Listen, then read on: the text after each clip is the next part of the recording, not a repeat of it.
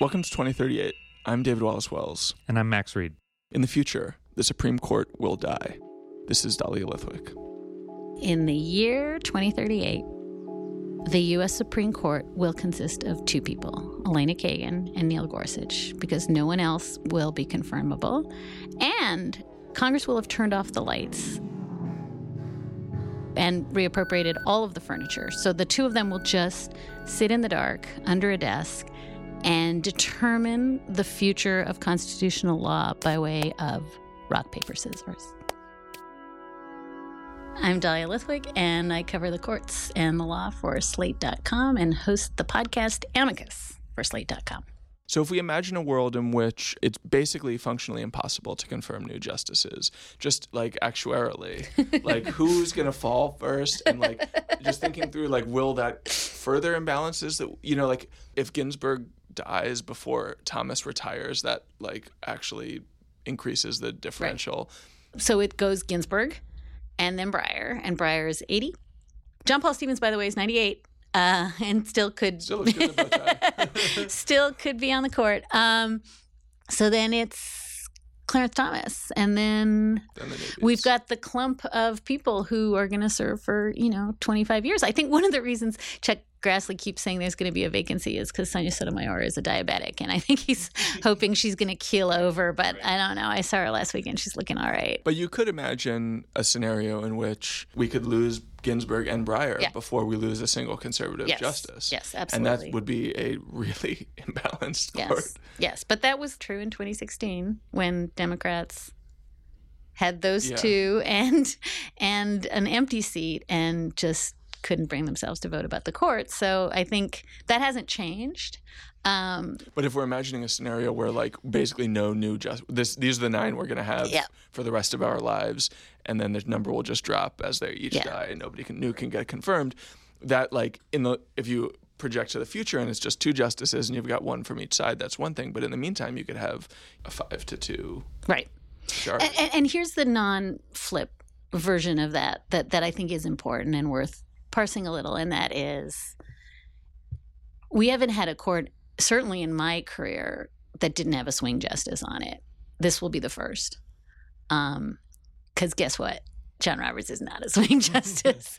Um, you don't think he'll move that way to try to? I think he will change the way he does things, not the way his votes go. I think he will be, you know, and, and by the way, this is a pattern with him. We we think we haven't seen this before, but like before Shelby County, there was a case called Namudno that effectively did the same thing. You know, before uh, Citizens United, there was a case that so so he's actually very deft at doing it small so nobody notices and then doing it big. So we're going to just see a lot of the smalls and then it will be it will have happened. So I don't think he's going to become a liberal.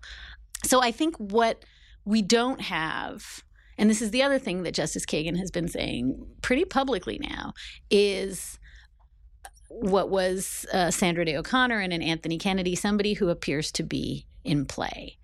And when we talk about the public estimation of the court, that's incredibly consequential. And it's not just, you know, that political scientists mash what it means. It's that the idea that we are going to have you know, enshrined in stone a 5 4 court. None of us have any experience of that. In my scenario, people are going to become more and more polarized. We're not going to, nobody's ever going to put up a centrist again. Nobody's ever going to put up anyone who's in play again. And the paradox is we will put up people who are 40 who are not, you know, so you you have people who by age 40 know exactly uh, Clarence Thomas famously was asked, "Are you going to evolve to the left the way you know Souter and Stevens did?" And he, his answer was like, "I'm not evolving," uh-huh. and like nobody's evolving in any direction. And so, just to, to, to sort of put the cherry on top of your scenario, it's that there will be no incentive for anybody ever to put anyone up who isn't locked in on every single issue.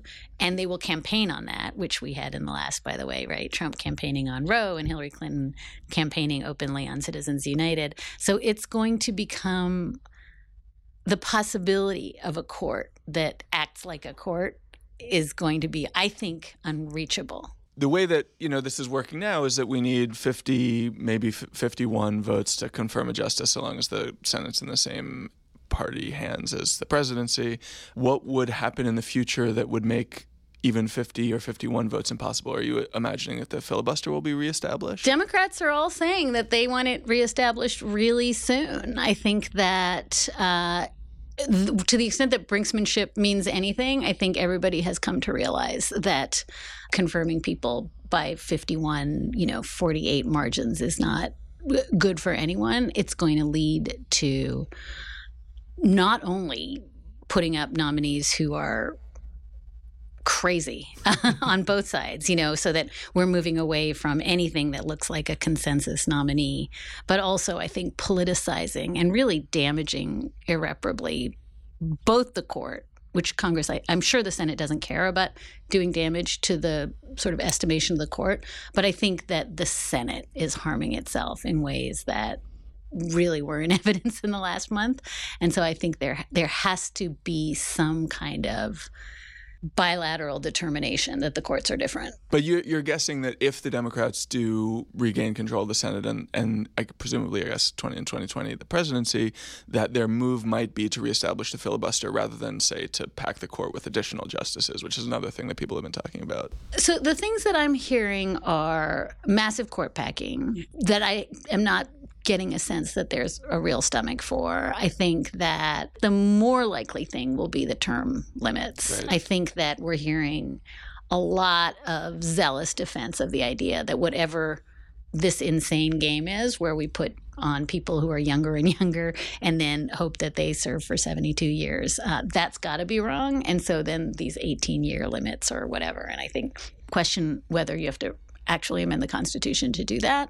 Uh, if that's the case, we have other no problems. um, but I do think that, at least at the moment, that there is this one question about has something absolutely profoundly broken in the last two weeks?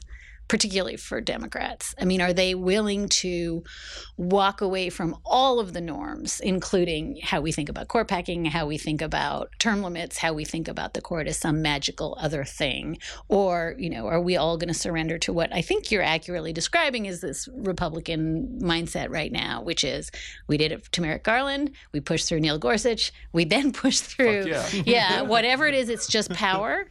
And I think that Democrats right now, and I cannot honestly tell you what the answer is because it seems to me as though it is still raw.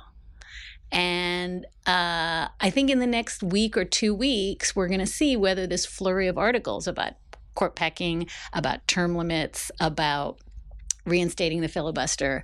All of these things are going to shake out in one direction or another. I will tell you that I know for sure that at the US Supreme Court, business as usual this week. Mm. I mean, the degree to which, as an institution, they just contracted, hunkered down, swarm in, and then the next day on the bench asking questions, giggling with Elena Kagan. You know, it's not going to be whatever happens, it's not going to be something that the court gives us a reason to perform on. The court is going to do its level best to become invisible for the foreseeable future.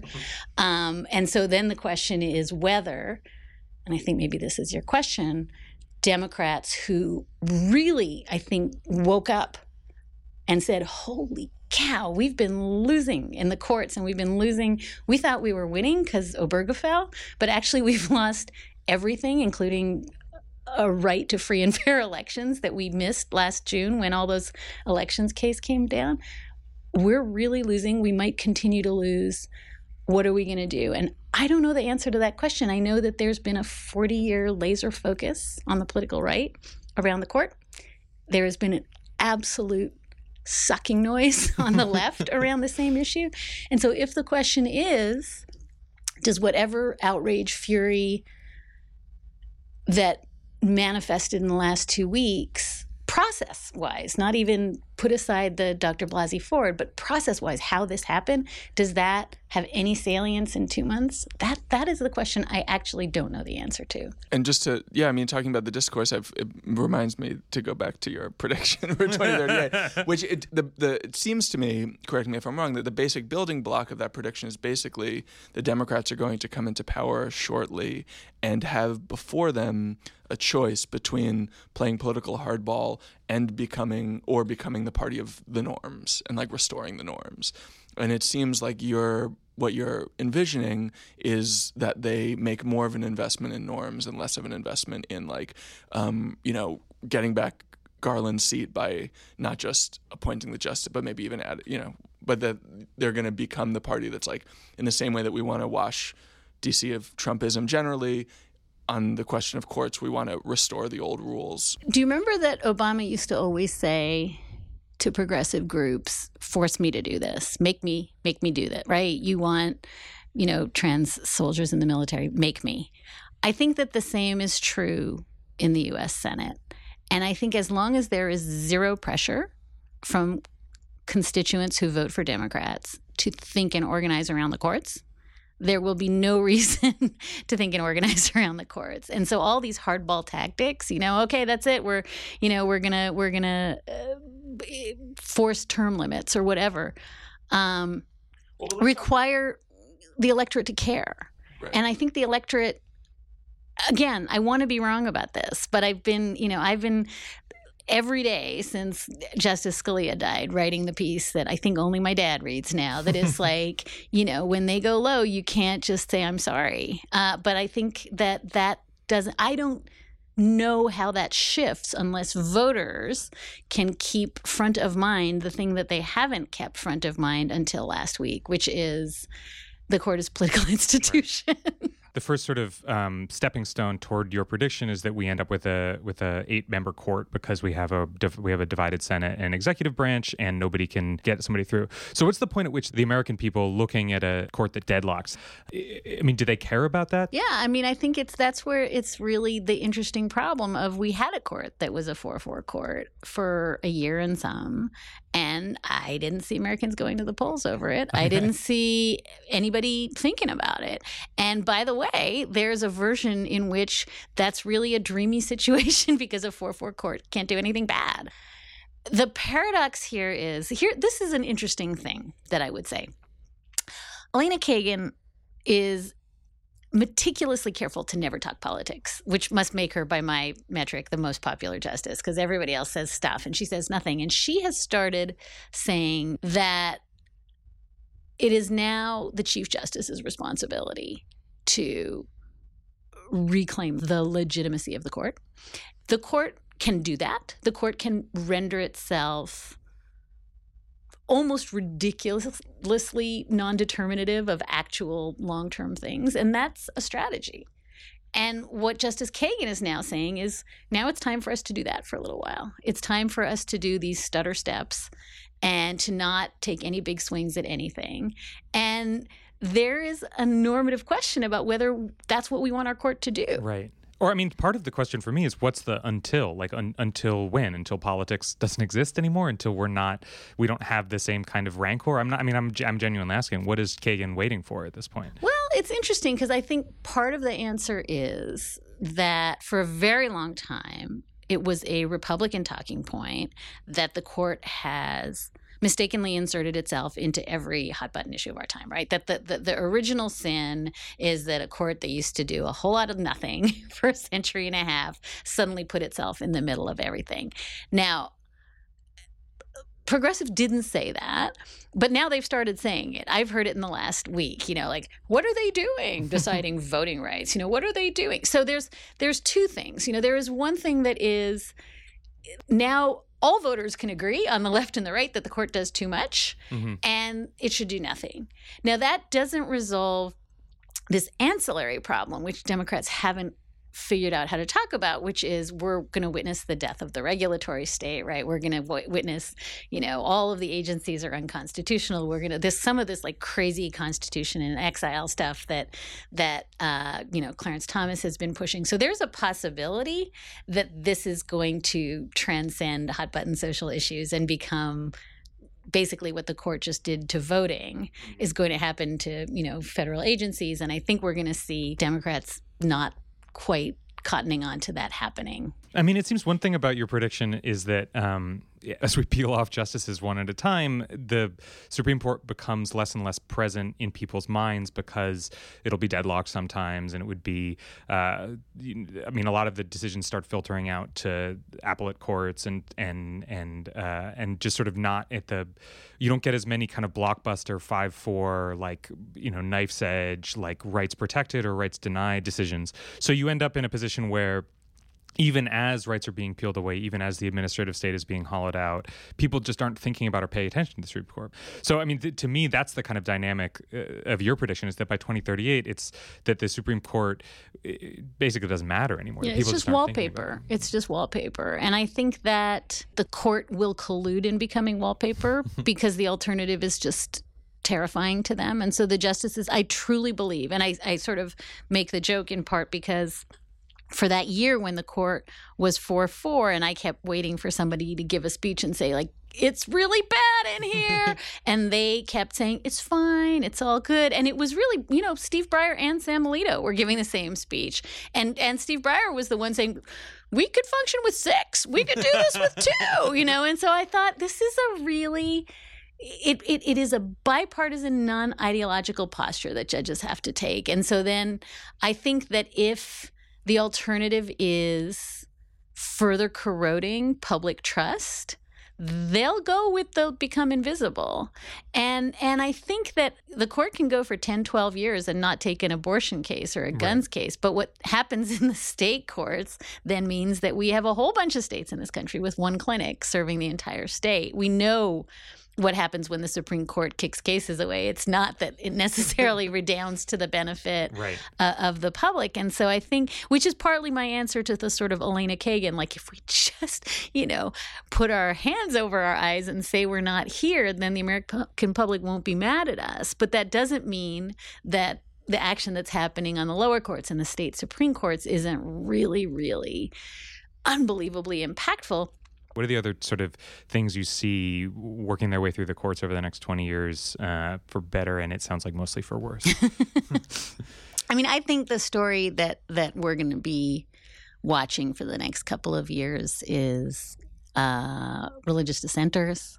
You know, so Masterpiece Cakeshop being the thin edge of the wedge where people are claiming you know religious objections to just whatever um, public accommodations law or whatever civil you know uh, laws that they don't want to abide. And i think that the court is going to be unbelievably solicitous of those claims um, more so even than with kennedy on the court. So i think we're going to see a, a, a real pushback on a whole bunch of of just neutral laws that we thought right. we'd locked down in the 60s. I mean, one of the things that's going to be interesting is that progressive groups are now saying, okay, the game is not to bring cases to the court, right? Which is what the gun groups have been doing for years, right? Like we don't, unless we have five sure votes, we don't want, you know, a case to come and chip away at Heller. And so the, the, the defensive posture will now shift. Right. Uh, well, I mean, one thing that you hear, um, or the, at least that I see a lot on Twitter, let's say, is that you know, uh, people are saying.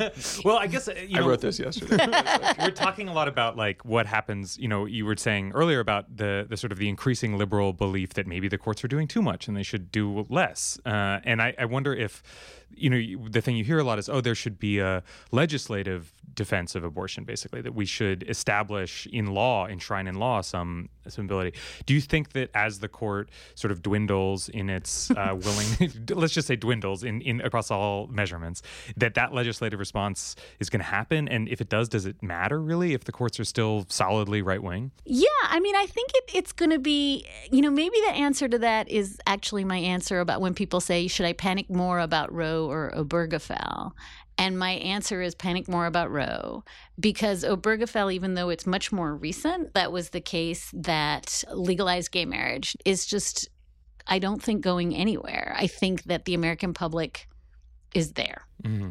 And that the thing that didn't happen with Roe, which is lightning quick public acceptance and a generation that comes up that says, well, of course, you know, this isn't even difficult, has already happened with Obergefell. And I think that actually destabilizing that will be harder for the court than you know, overturning 50 years Right. of precedent uh, on Roe, and which is, I think, my elliptical way of saying that it seems to me the check is going to be the American public. You know, when you look at, you know, a minority elected president thanks to the Electoral College, and then a Senate that answers to the minority, right? So like the the, the gap between senators who voted against and for and the, how many people they represent is is massive. So we have, you know, a minority majority president, a minority majority senate, and now a minority majority court, right?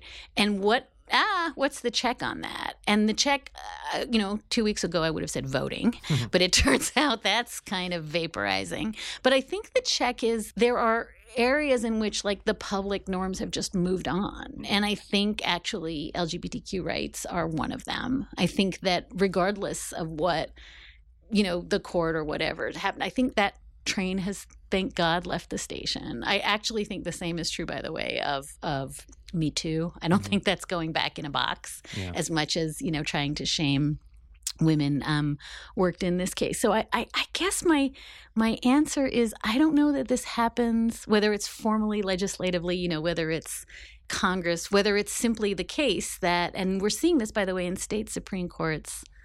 You know, where where state supreme courts, like in Michigan, they're just going to answer the gerrymandering problem, right? If the Supreme Court can't do it.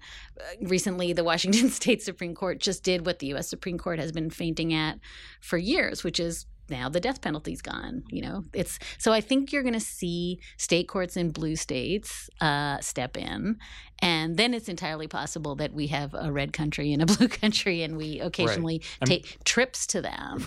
But i think that overwhelmingly my answer is that a lot of this stuff is going to get sorted by a culture that is not nearly as revanchist Right. as the court and the elected branches want Yeah. it to be So the optimistic version of this is that we have a two-person Supreme Court playing pinochle or whatever, and it doesn't. It almost doesn't matter because we have such a progressive, rights-oriented, liberal population that you know, hopefully, and I don't really believe this personally, but like that that could be the case, right? That 20 years from now, that the millennials and Gen Z in power have fully absorbed the idea of LGBTQ rights, of abortion rights, such that the court absolutely doesn't feel comfortable or, or couldn't even sort of weigh in on them in a way that would uh, strip those rights from people. I, I mean, it's it sounds optimistic when you say it in that like fake cheerful voice, but I think I think it's possible, and I also think, and this is just important.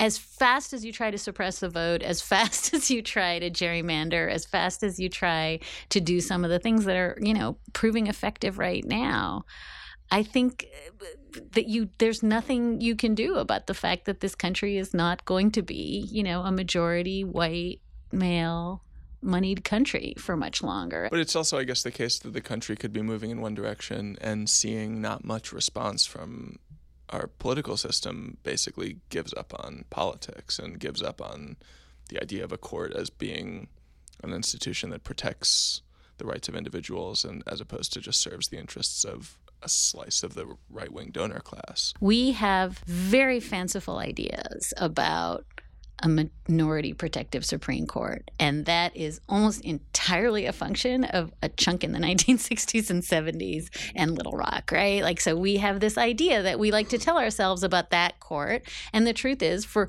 almost all of history. That's exactly what you're describing is exactly what the court was. It was uh, protecting moneyed business interests at the expense of minorities, and we survived. So progressives just had this notion that the court was going to save us. I did. You know, I spent the last two years just watching the travel ban case and watching, you know, the Fourth Circuit is going to save us. And they did, you know, and the Ninth Circuit is going to, and they did. And just thinking that the law would be the guardrail. And and what I worry about is that the force of nihilism that consistently undermines the things that are meant to be our guardrails, some of the damage from that is irreparable. So what I worry about is actually that the courts, the lower courts and the federal appellate courts have done a, a remarkable job of pushing back on some of the really recklessly awful you know family separation stuff for instance and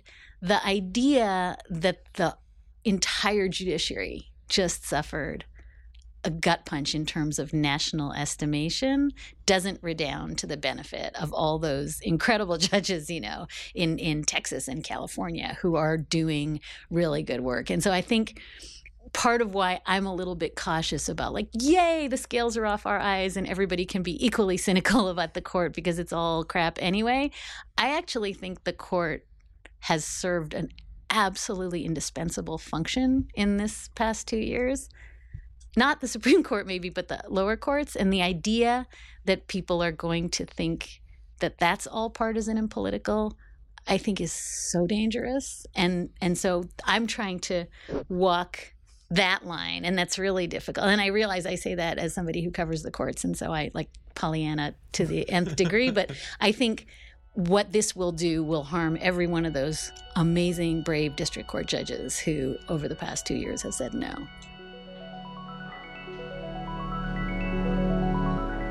So we do a segment where sports. we judge your prediction across three different. Uh, what's the word that I'm looking for? Axes. So we say how credible we find it, how likely it is, and how terrified it makes us, Okay. basically. Um, and we, we've been told that maybe we're too nice to people when they're in the room and we Oh, record it. But we like to we like to ask them to participate because they can judge their own credibility on issues and But stuff. But I was just being provocative. But okay. Well, that's well. There's also it's a good opportunity for you to For you to say exactly. Um, so, David, how credible did you find Dahlia's prediction? I would say moderately credible.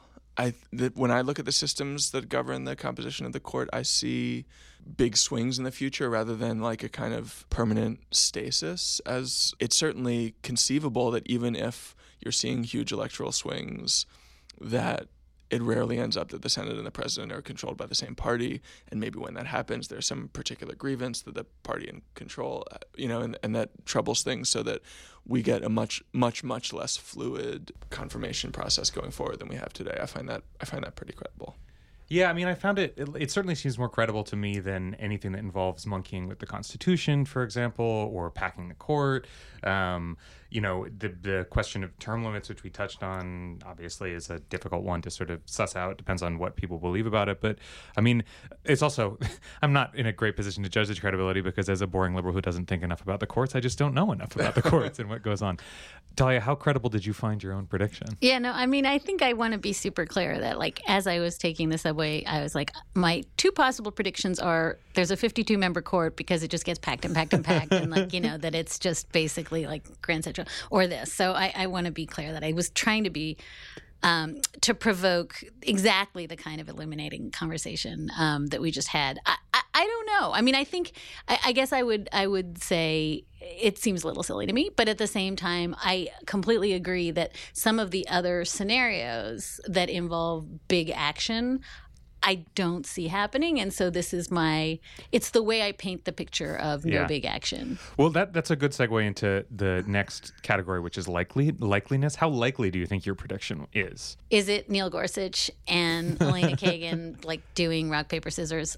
Unlikely. Uh, they're much more likely to flip a coin. Uh, but uh, I, I guess I would uh, associate myself with my own earlier comments, which is I, I I don't think it plays out exactly like this. I think the zeitgeist is that the court becomes generally paralyzed and uh, marginalized, and that the gridlock is is so damaging that the court just exceeds to that. Yeah, I mean, it seems it, again, it seems likely to me, if only because I don't, I can't really imagine anything else. That what the other alternative is. It seems we're gonna go through a lot more periods where the Senate and the president are from opposite parties. It's going to be increasingly hard to confirm justices.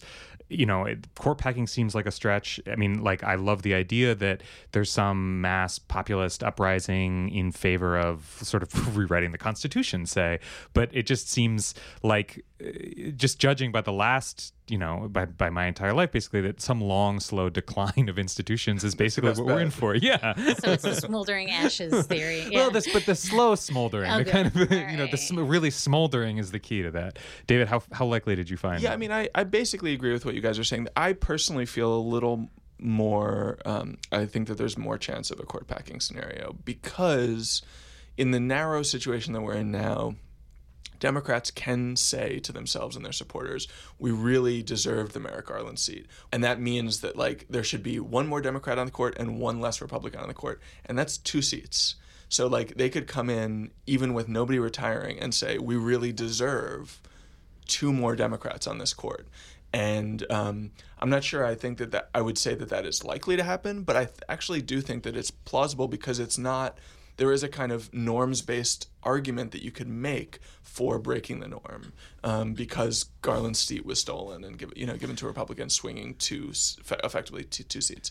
I think that's unlikely to happen, but I think it's slightly more likely to happen than you guys think. Um, you should write a letter to Chuck Schumer. I think you've got you've, you've got this all planned out. I think he would love to hear it from but you. But I mean, it's just it, the, our politics now. It's so much about grievance and resentment of the other side, and I can see a democratic argument that sounds quite reasonable to Democrats about adding two justices to the court, and then in the following swing election, Republicans being like, "Well, those two guys were totally illegitimate, so we got fifty-two justices." Yeah. yeah, totally. I mean, again, the cynic in me wants to just point out that I don't know if we're going to be able to hang on to the grievance of what happened with Brett Kavanaugh for more than two weeks. So the idea of a three-year-old grievance about Merrick Garland, which people had an opportunity to do something about at the yeah. polls, and we're like, "Yeah, I'm good." I, I don't know. I mean, I, I'm I'm a huge believer in like restorative justice going way back, but like we I I, sometimes it feels like that ship has sailed, yeah. my friend. Um, okay, so the last and uh, the last axis is terror. So, how scared are you of this prediction? Yeah, I mean, here's where I go back to saying I really believe in the courts. I believe that the courts are fundamentally, at their best, aspirationally different from the political branches, and that this country is not well served by breaking the courts. And so, you know, bracket the conversation about, well, they broke it first, so let's break it harder. I think that's a really hard one for me. But I think, can I be happy about a scenario in which the courts are not effectively checking the other branches? No, I can't be happy about that. That's yeah. very scary to me. I mean, I you know, I guess I I may just be too invested in like the the legacy of the the old court, the Warren Court or whatever. But I just think you know, last twenty years, like what has the Supreme Court done for the left? I just don't see actually all that many.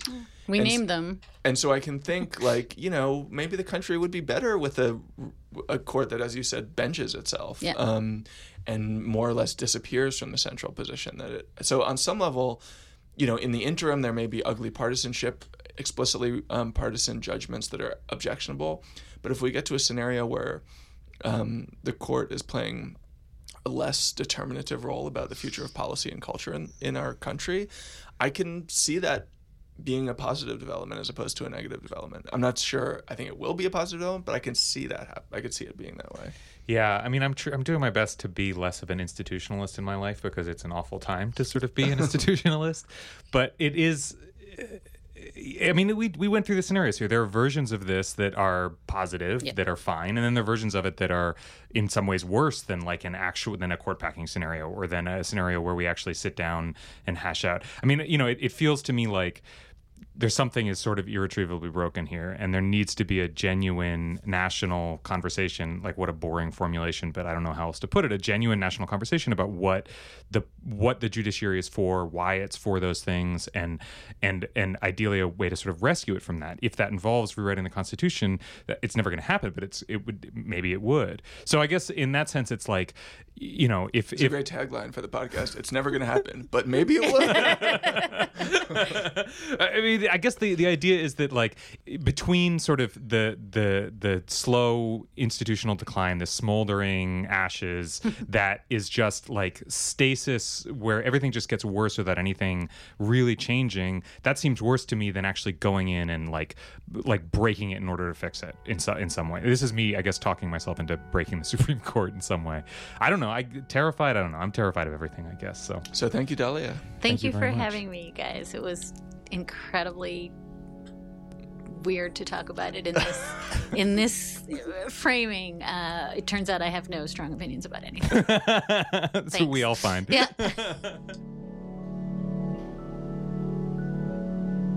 Thanks to Dahlia Lithwick for sharing her vision of 2038 with us. To stay on top of our present tense of politics and business and technology, please visit the new Intelligencer website at nymag.com slash intelligencer.